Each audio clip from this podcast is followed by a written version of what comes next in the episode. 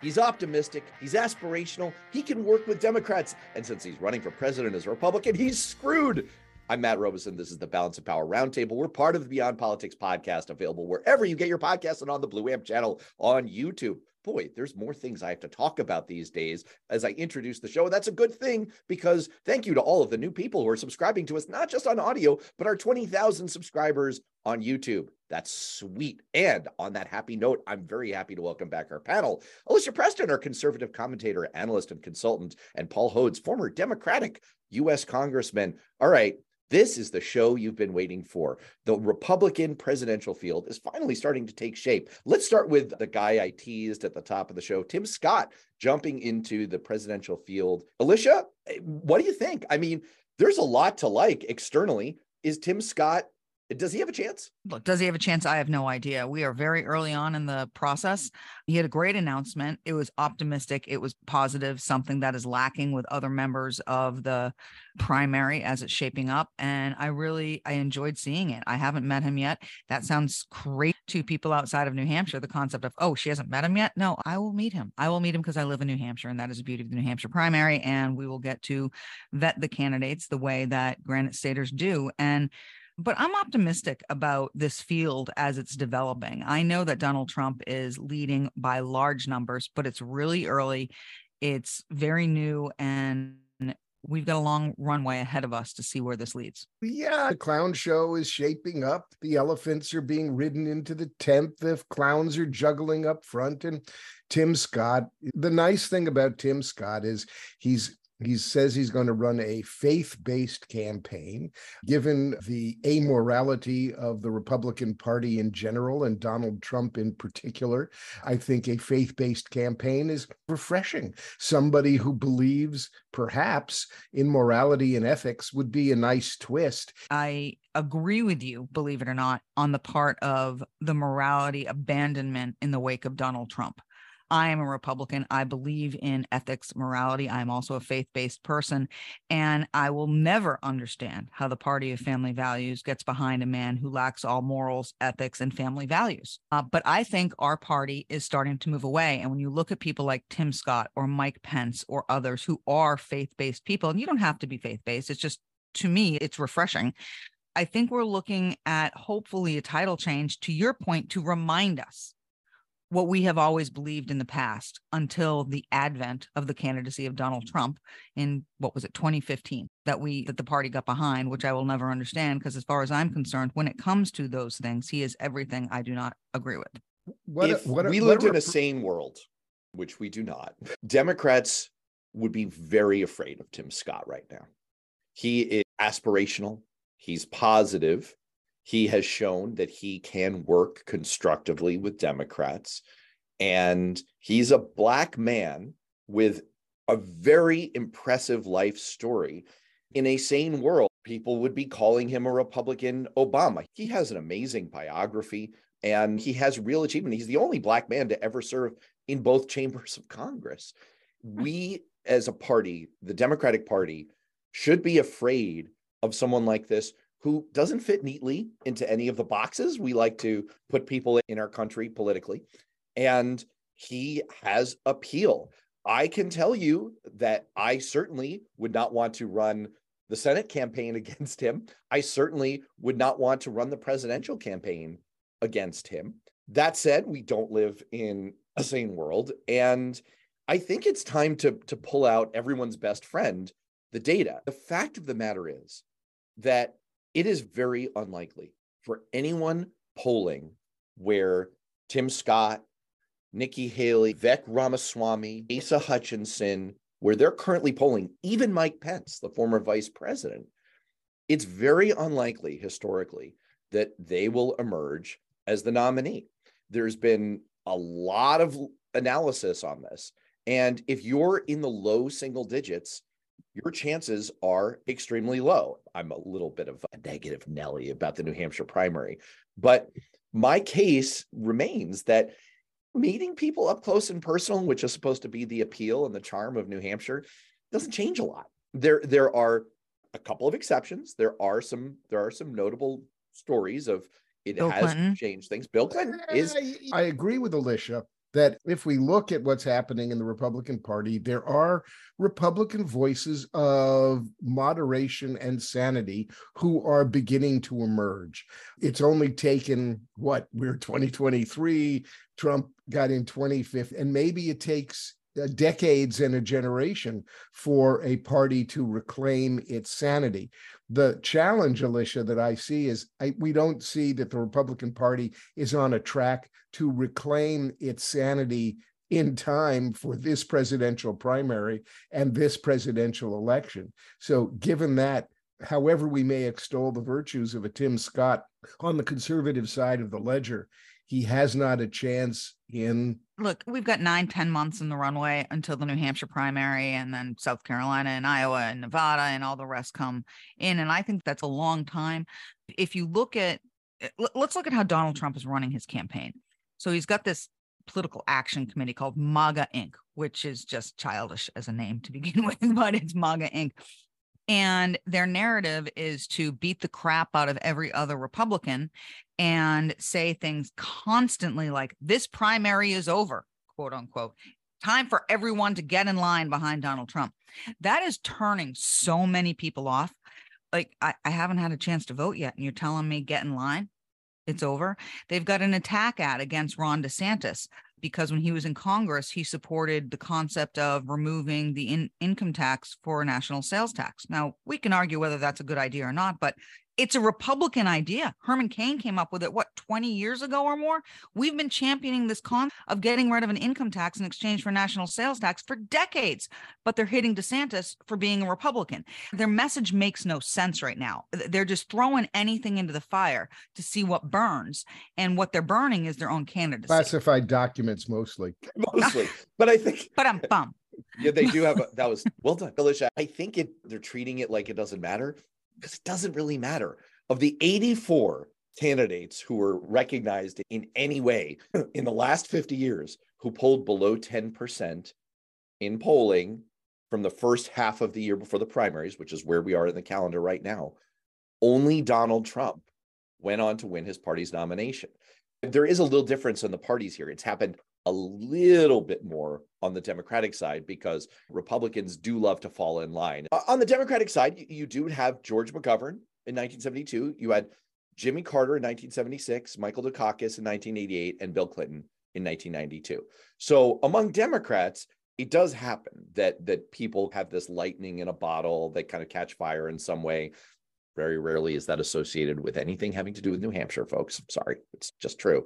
There you go again. There you go again. There Here's what people again. like who who don't support the New Hampshire primary thing. They think the New Hampshire primaries, you guys haven't chosen the nominee. You guys haven't chosen the president. Sometimes we haven't, but that's not it. We vet it for the rest of the country. The national media comes here to watch conversations between 10 people and a candidate they watch, they report to others these conversations that cannot take place in 50 states. It's just not feasible, possible, or plausible. Unless it's a CNN town hall, which could have been anywhere except they decided to pack the room with Trump supporters so that it became right. a Trump well, rally. Just, uh, which was so ridiculous. Who are they kidding? I mm, can't believe I that, by the way. Know. It just was so disappointed, I think, in yeah. the process. It was yeah. just a farcical. Are you but for anyway, real? Yeah, yeah. Uh, come on. Give me a something, break. Something very important did come out of that town hall. Oh, and oh, yes. Not to segue overly quickly, but something very important did, which is that E. Jean Carroll, who achieved a verdict, a liability verdict against Trump for defamation, because in the CNN town hall in New Hampshire, Trump defamed her again. So she's gone back to court to say, give me more money because he's defamed me some more.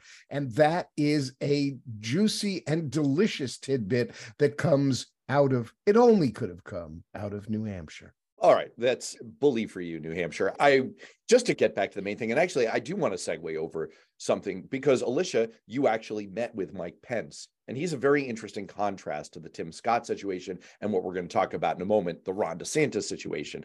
But there, there is one thing we can say from history and from the data is that it's one thing to be polling in the low to mid single digits, 3%, 5%, this far out. There are cases where people can catch, but those cases are where you don't already have a big national profile.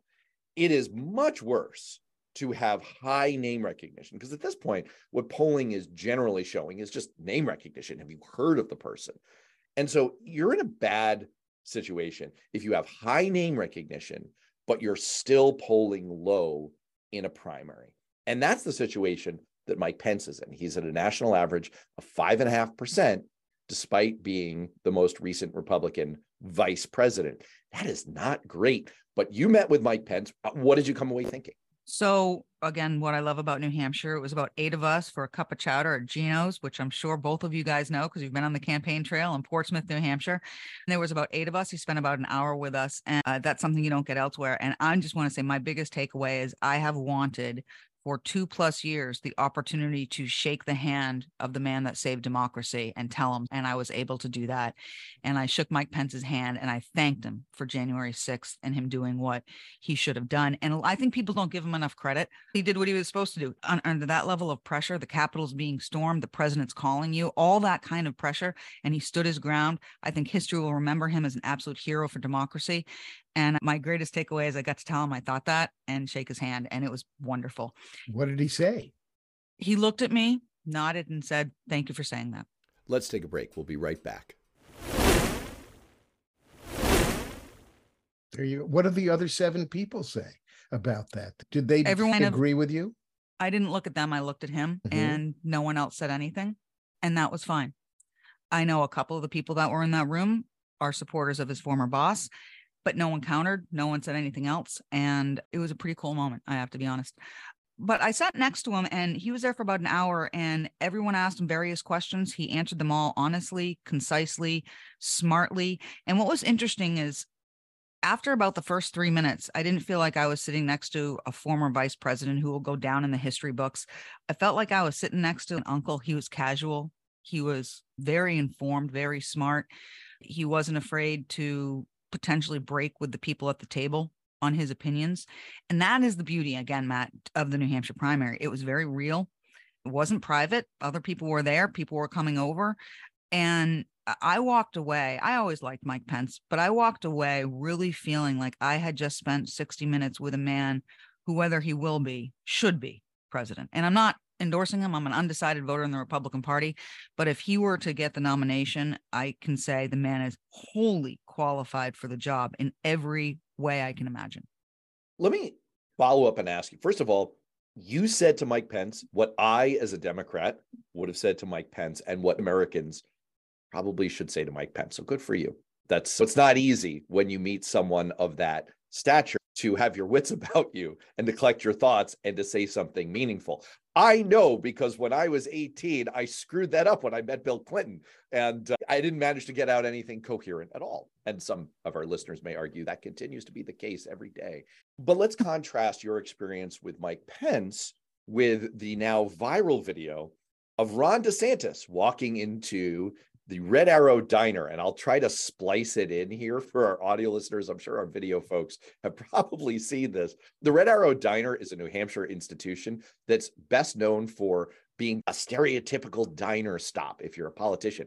It also features disgusting food. I think it has the, the best corned beef and hash on the East Coast. I love I've it. eaten it, and that was about four years ago, and I'm just getting over the indigestion. It's the uh, best corn, corned beef. The best corned beef hash in the United States is actually served in Exeter, New Hampshire, at the diner that's at the old railway station in Exeter. There you should go. If you've seen I the movie Spaceballs, okay, this is basically the Red Arrow Diner is the model for like you sit down at the diner, you get the special, and then an alien pops out of your stomach because that's oh. what they do. So Ron it sounds like a setup for a joke. Ron DeSantis walks into a diner in New Hampshire. I'm going to play the clip. You just can't imagine. Hello, human people it looks like you are enjoying food, which is nourishing for you. My name is Ron DeSantis. And then a real human says to him, How are you doing? He said wonder he said he was wonderful. Wonderful. And I've never wonderful. heard someone say that they were wonderful with less wonderful. enthusiasm. Wonderful. Oh I'm my wonderful. god. But it's just it's remember, he knows that this is like meeting of the public and like in New Hampshire, where you're supposed to be doing these things. How are you doing? Good, sir. Wow, look at this. You guys said hi. How are you guys? Good to see you. So what do you got? Go right over here. Yes. Okay. Come Good deal. In. Good deal. Thank wow. You. Crowded, huh? Uh, Good. Hey, how are you doing? It smells really good, I'll tell you that. So we'll do it, okay. Hey, Ron. How you doing? Good to see. What's your name? I'm Tim Hampton. Okay. How are you? I'm wonderful. It's great to be up in New Hampshire. Can you contrast for us your experience with Mike Pence with whatever the fuck that was. I saw the video. I wasn't there. Look, these situations are awkward and weird. And I've been in the, these scrums with presidential candidates. And what is captured on video, I'm just going to be honest, you can't always put it in the dynamic of what's happening. The people meeting these candidates are sometimes awkward. The candidates then respond awkwardly. They're difficult social settings. They just are. And there's cameras in your face at all times, both for the It's person cauldron. talking. It's the cauldron of fire that every candidate must walk through in New Hampshire to It's prove that they have the personality that one would want to sit down with them and quote have a beer unquote it is the ultimate fire walking test that every candidate must pass in new hampshire Actually, I'm going to defend Ron DeSantis. I don't care. I don't care if he can kibitz with people in the Red Arrow Diner. I do not give a shit because what I really care about is do I want this person leading the executive branch agencies? Do they have discernment when it comes to federal policies? Do I want them managing negotiations with foreign powers who may be hostile to us, even though he called Ukraine a regional brush war, etc.? Do I want his finger on the button? I actually don't care if you can glad hand with people in the Red Arrow Diner. I don't. I, think don't think that's a relevant factor Listen. with which to weigh the leader of the I people. agree with you. Ron DeSantis was an awkward puppet. Let's face it. He has the personality of a broom. Really, it's it's unbelievable for somebody who's been in public life. And if you've seen any of his press conferences, he's just rude and impolite to people. He doesn't know how to interact with humans. Maybe he's not a human. I don't really can say care is- about social awkwardness when it comes to candidates. I'm actually with Matt. I can, we disagree on what a good president looks like, but we agree that the social awkwardness is not one of the factors I consider. First of all, we can agree that Ron DeSantis is the feta cheese of the Republican nomination. You can't And- say that because feta is my favorite cheese. And I haven't decided if DeSantis is my favorite cheese. I haven't we are. decided if he's my favorite cheese or not. Uh, Listen, Mm. I think you're going to face a bigger existential crisis coming up, my friend. And I'm here for you as your Jewish therapist. I got to say, you're going to have to contend with the fact that you have massive case of cognitive dis- dissonance over the fact that you are going to consider yourself still a Republican, a member of a party that will nominate Donald Trump three times to be your presidential standard bearer. That is I am problem. not saying that won't happen. I'm saying, and I am, I will say that the there's a greater chance that will happen than it won't today. Here's That the story. said, it may But- not. Here's How can story. Republicans consider themselves still Republicans? Let's get ourselves back on track here. I've already introduced the numbers here. It, it- the signs are not good. Okay. If, if we're going to magic eight ball this, the signs are not good if you are polling certainly below 5%. And even if you're polling below 10% at this point, that's just what history tells us. But at, in the final analysis, we've got Ron DeSantis announcing, we've got Haley in, we've got Hutchinson in, we've got Tim Scott in, R- Vivek Ramaswamy in. Do any of these, if you had to bet on Trump or the field right now, who would you bet on? Donald Trumpelfinsky. I- I'm going to hold my ante back because it's just too early to place that bet.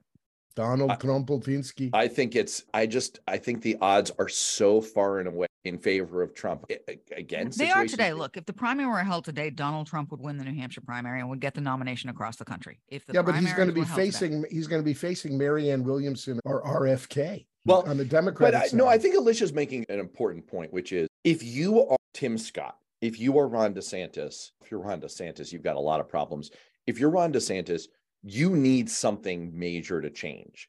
If things are going the way they are, you- you're going to lose. And so the question is, what is going to change that can change the story? And look, the future is unknown. We could So, hit uh, a default. Let me ask Alicia a question. Is it enough, Alicia, if let's just assume that coming down the pike are indictments in Georgia uh, and uh, against Trump and perhaps federal indictments on the classified documents or January 6th or both. And that's coming between now and I don't know, the September or uh, in- coming between now and September. Is that enough to change change this change the narrative to change the scenario to give republicans pause. Is that enough? N- no, that's not what'll change it. Look, a few more people will peel off every time one of these indictments or charges comes down, but that's not going to be what changes it. Let me tell you what I think will change it. People are getting tired. It's still tough out here for middle America. It's tough out here for the middle class financially, economically, and otherwise, with healthcare costs, with grocery bills, with gas prices. We're coming into summer, things will lighten up for people a little bit. But here's where people are starting to turn, and you're going to see numbers change over the next four months. I think in four months from today, let's look at where the numbers are. I think Trump will have lost a chunk. He might still be in the lead. He'll have lost a chunk. And here's where he's offering nothing. It's vengeance politics. And that may work for 22% of the Republican base. That might be enough. But the rest that are polling somewhere between 47 and 52 in the Republican primary, they're going to start peeling off because it's getting harder and harder to live day to day. Savings accounts are depleting, they're going to run out inflation is continuing. It's gotten a little better, but there are marks that it's now going to go back up again, or indicators. So what's going to happen is Trump will continue to offer nothing but his vengeance tour. MAGA Inc., which is playing heavier than any other candidate in the state of New Hampshire, is offering nothing but ridicule and criticism of things that go completely against Republican ideals. And people are going to get tired of being offered no hope for the future. And I think that's where the peel will come. Let's take a break. We'll be right back. Uh, that's reasonable. That is a reasonable theory in my mind. It aligns with what seems to be the strategy that you see from all of these contenders. They're not engaging Trump right now, they're engaging each other. Now, that could be a problem, or they could be right. They could be seeing this as a two stage race where first they have to thin the field and they have to win the race to be seen as the alternative to Trump.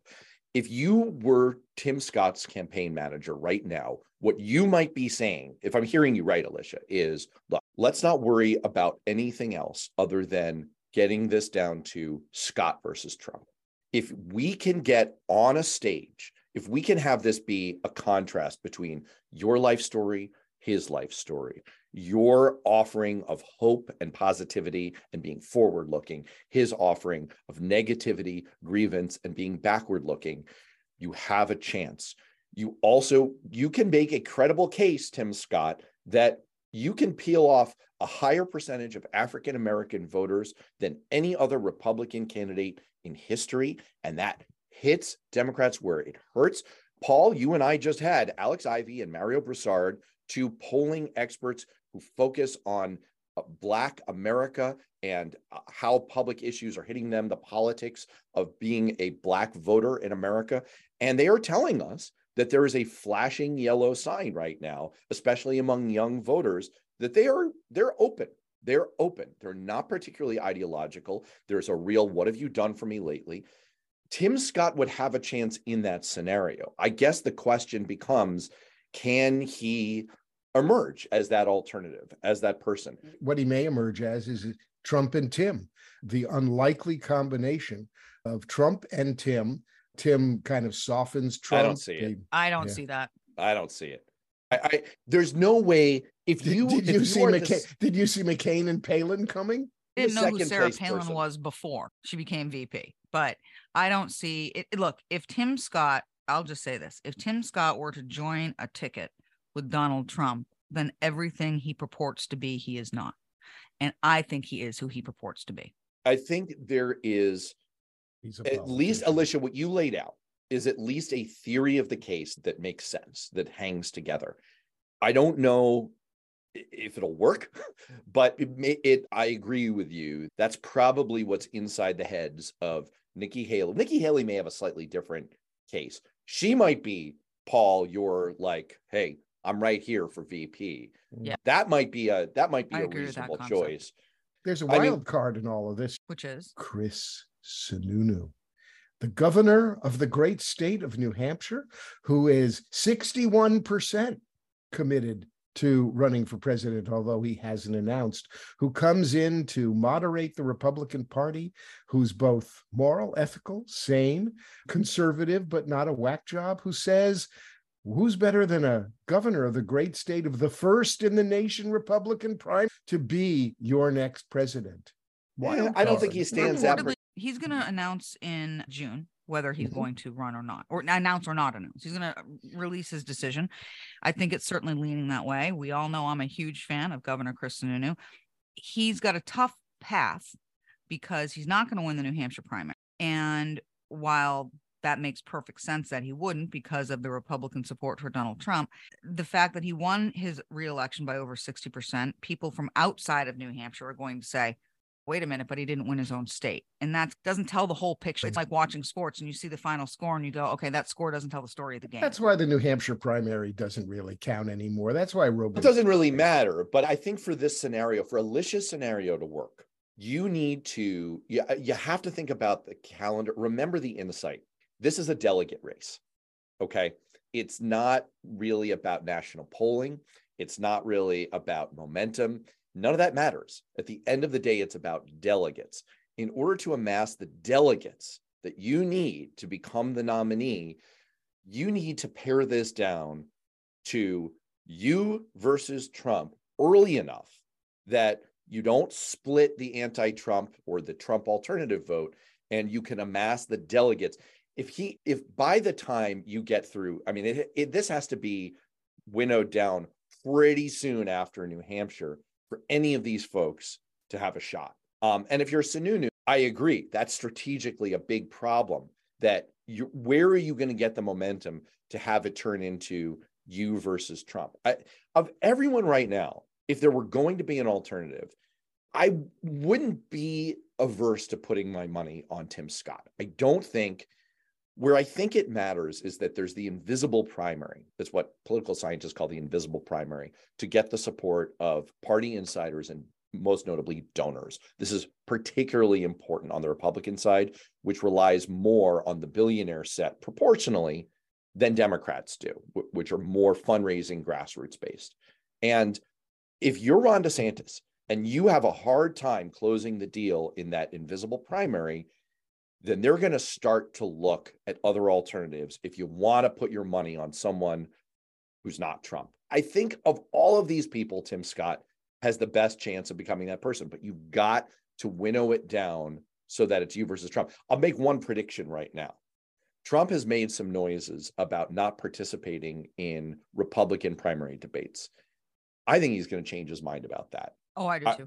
I could be I could be wrong. I'm with you. I think, I he think he's because it's such a massive opportunity for him to look at who's my biggest threat and to train all of his guns. And he's done this before. He's absolutely destroyed people by belittling them, mocking them, and undercutting them on stage.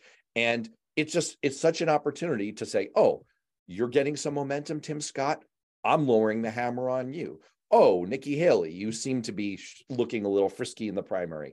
Now all my guns are trained on you. I think he's got to take advantage of that. He's No- also just an attention whore. He's not going to turn away an opportunity to be on camera. You're being pretty heady about it. I think it's more simple than that.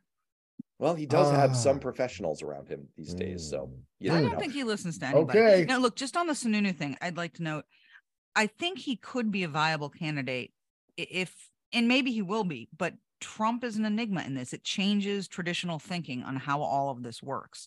And, but he could emerge. Look, he's got a lot of smart people around him. If he announces he's running for president, then a lot of smart people around him have convinced him that there is a path to victory. And that we've all in the campaign offices before their campaigns with the do I or don't I. And the number one question is there a path to victory?